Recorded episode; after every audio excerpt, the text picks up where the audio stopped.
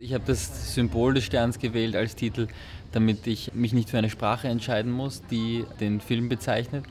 Also der Sternenhimmel ist Teil vom äh, Hollywood-Kino, Teil vom europäischen Kino, Teil vom asiatischen Kino. Der gehört niemandem, der Sternenhimmel, auch wenn er auf vielen Fahnen oft abgebildet ist, der Stern als Symbol. Aber äh, ich wollte mich eben nicht darauf beschränken, dass der Film einen Titel hat, einen sprachlichen Titel, sondern eben in jeder Sprache anders genannt wird. Und dass es um Sterne geht, ist eigentlich mit den Filmstils schon klar. Also der Film wird in jeder Sprache Sternenfilm heißen. Und ich habe auch absichtlich keine äh, Übersetzung, keine Untertitel gemacht für die vielen Sprachen, die vorkommen. Ich glaube, es sind ungefähr 17 Sprachen, die jetzt in dem Film drinnen sind. Ich wollte nicht, dass man die Sprachen eins zu eins übersetzt, weil es geht um keine Vollständigkeit der Worte oder der Sätze. Die Sätze sind ja auch unterbrochen und abgeschnitten. Wir fühlen auch, worum es in einem Satz geht, auch wenn wir den Satz nicht verstehen, auch wenn der japanisch ist oder ähm, bulgarisch. Wir haben ein Gefühl von der Ruhe oder der Unruhe in der Stimme. Wir wissen, wie alt die Person ist. Wir können das lesen und ich finde das sehr spannend, solche Formen zu kultivieren, weil die Worte selber, die Sätze selber sind, das wissen wir äh, kaum besser als in unserer heutigen Zeit, extrem geeignet, um äh, zu manipulieren und um Sachen auch zu simplifizieren. Und das finde ich äh, extrem schade. Und wir haben eine Vielzahl von Sinnen und von Möglichkeiten abseits der Sprache, um unsere Welt, um uns zu verstehen und um zu kommunizieren. Und das finde ich sehr aufregend. Und ähm, deswegen sind meine Filme schon auch sprachskeptisch oft. Ja.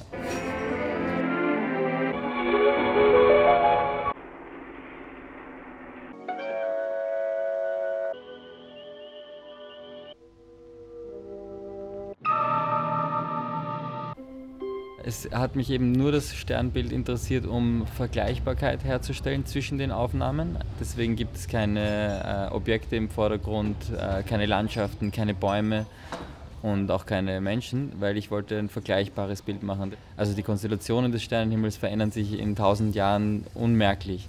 Und im Film wird dieses immer gleiche Bild immer anders dargestellt.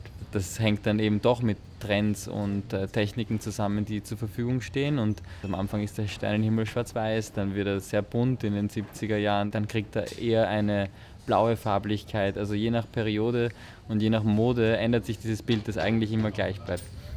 Und ich wollte eben nicht zu sehr auf ein Thema hinweisen oder irgendetwas herauspicken, sondern ich wollte einen Durchschnitt, einen Überblicksfilm machen. Und dieser Überblick ist für mich deswegen hilfreich, weil wenn man ein Objekt im Vordergrund hat, achtet man auf das Objekt im Vordergrund. Aber der Film hat den Hintergrund, die, den Hintergrund der Landschaft sogar in vielen Momenten als Thema. Und wenn man dann zu lang bei einer Szene bleibt, dann geht man auch thematisch zu sehr in eine Richtung. Also das ist, kommt mir sehr entgegen, dass man unterschiedliche Themen aufreißt und die auch wieder verlässt, aber äh, trotzdem ein bisschen über die auch verhandelt. Ja.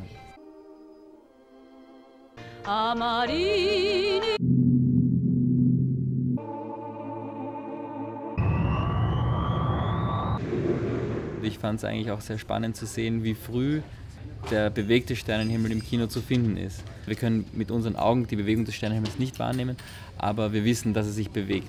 Und dass das Kino die Fähigkeit hat, das zu veranschaulichen, war schon im Anfang des Kinos äh, präsent und die Techniken haben sich eigentlich kaum geändert. Die Werkzeuge haben sich geändert, aber dass man mehrere Ebenen übereinander legt und sich die Punkte dann bewegen und wir einen räumlichen Eindruck haben, das äh, ist eigentlich in den 20er Jahren genauso gewesen, wie man es heute macht. Ja.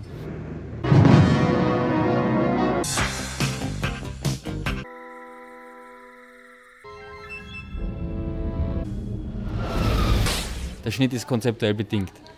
Ganz einfach. Also ich wollte nur die klaren Bilder des Sternenhimmels haben, ohne Landschaften, ohne andere Objekte im Bild. Und es gibt zum Beispiel viele Sequenzen, wo staccato-artig die Musik zu springen scheint, aber das sind die äh, Nachspanne von den Filmen, wo man die Namen auf dem Sternenhimmel-Hintergrund äh, sieht und dazwischen sind irgendwie ein Bruchteil einer Sekunde ein Ausschnitt. Und dann nehme ich den Moment, wo der Name weg ist und setze ihn ein und dann ergibt sich eine ganz Kurzfassung von der Titelmelodie oder sowas. Ja. Und ich wollte gar nicht äh, selber da groß etwas betonen oder aussuchen, sondern ich wollte eben das gesamte Spektrum zeigen, damit ich selber auch was lerne. Und die äh, Folgefrage war, in welche Reihenfolge bringe ich das Ganze?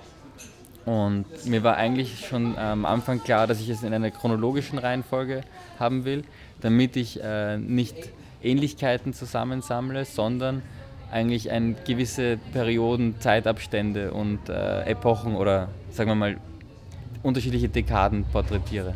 Und was ich dann gemacht habe, war äh, alle Premierendaten von diesen 550 Filmen rauszusuchen und die quasi in eine filmhistorisch korrekte chronologische Reihenfolge zu bringen. Und man sieht quasi die Sterne im Kino in meinem Film so, wie sie auf der Welt aufgetaucht sind nacheinander, wie die Leute dieses Bild imaginiert haben in ihrer filmhistorischen Reihenfolge. Und dann sieht man zum Beispiel, dass es ein neues Bild von der NASA über die Milchstraße gab, das dann öfter eingesetzt wird und äh, unterschiedliche Trends eben. Ja. Das, das war mir wichtig, dass man das äh, filmhistorisch korrekt zeigt. Das Konzept ist auch natürlich nah dran an meinen vorigen Konzepten, an anderen Kurzfilmen, die ich vorgemacht habe. Ich bevorzuge meine äh, Eingriffe bei Found-Footage-Filmen so transparent wie möglich zu halten. Das heißt, die Schnitte sind definitiv von mir und den Rest will ich so wenig wie möglich verändern, auch aus Respekt zum Material. Also ich habe das Bildformat nicht geändert, das ändert sich natürlich im Laufe der Filmgeschichte. Äh, auch die Tonformate sind äh, ganz akkurat von Mono über Stereo, über Vierkanal, 5.1, 7.1. Das ist alles so, wie es eben damals in den oder wie jetzt in den Kinos verfügbar ist, wiedergegeben die Schnitte, die ich mache, sind hart. Also das sind, das sind keine Fades. Und das ist auch etwas, was ich äh, sehr stimulierend und äh, rhythmisierend finde und in, meiner, in meinen anderen Filmen auch öfter vorkommt. Ich arbeite gern mit dem Material und was in dem Material da ist, ohne ein Voice-Over, ohne äh, Textinserts, sondern mit den Bildern selber.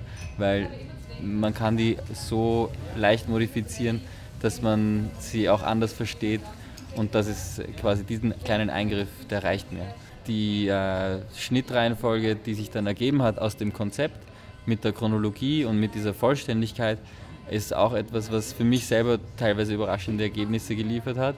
Und es zeigt auch, dass wir als Menschen immer bemüht sind, Ordnung oder Harmonie zu suchen, weil es wirkt gesetzt, es wirkt wie Absicht und man sucht sich eine Melodie auch in einer Unordnung von Tönen heraus. Das ist zwangsläufig. Aber das finde ich deswegen interessant, weil das auch äh, jeder, jede anders wahrnimmt. Und ich habe meine eigene Wahrnehmung über den Film. Und wenn ich ihn in einem anderen äh, Aufmerksamkeitszustand anschaue, habe ich auch eine andere Wahrnehmung von demselben Film. Diese unterschiedlichen Wahrnehmungszustände von demselben Film finde ich total interessant, weil dann, glaube ich, gibt es Gründe diese Arbeit zu diskutieren und auch neu zu erleben, wenn man sie nochmal sieht.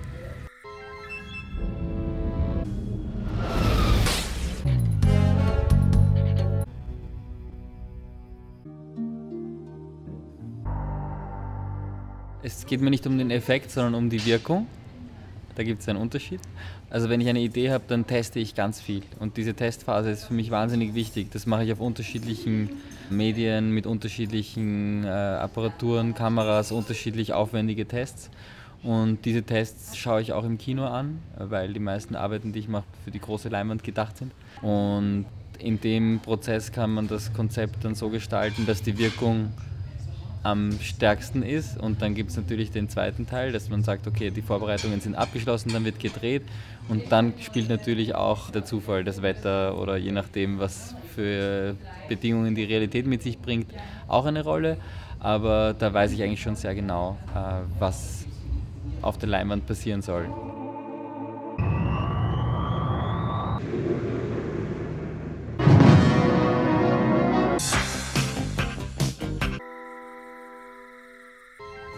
Das Kino hat die Konvention, dass man Zeit drin verbringt, die man vielleicht nicht unbedingt fassen kann, aber äh, dass man aufmerksam ist, ähm, dass man das Handy ausgeschaltet hat, dass man nicht mit den Personen nebeneinander spricht.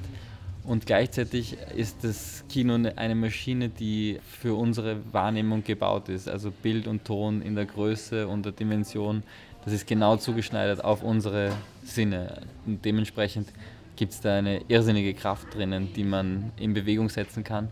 Und ich finde es einen sehr spannenden Raum, um nachzudenken. Nicht unbedingt über das, was man vielleicht gerade sieht, sondern generell nachzudenken. Ich finde es äh, sehr inspirierend, wenn man Filme hat, die ohne Sprache arbeiten, die mit Kamerabewegungen, mit Struktur arbeiten.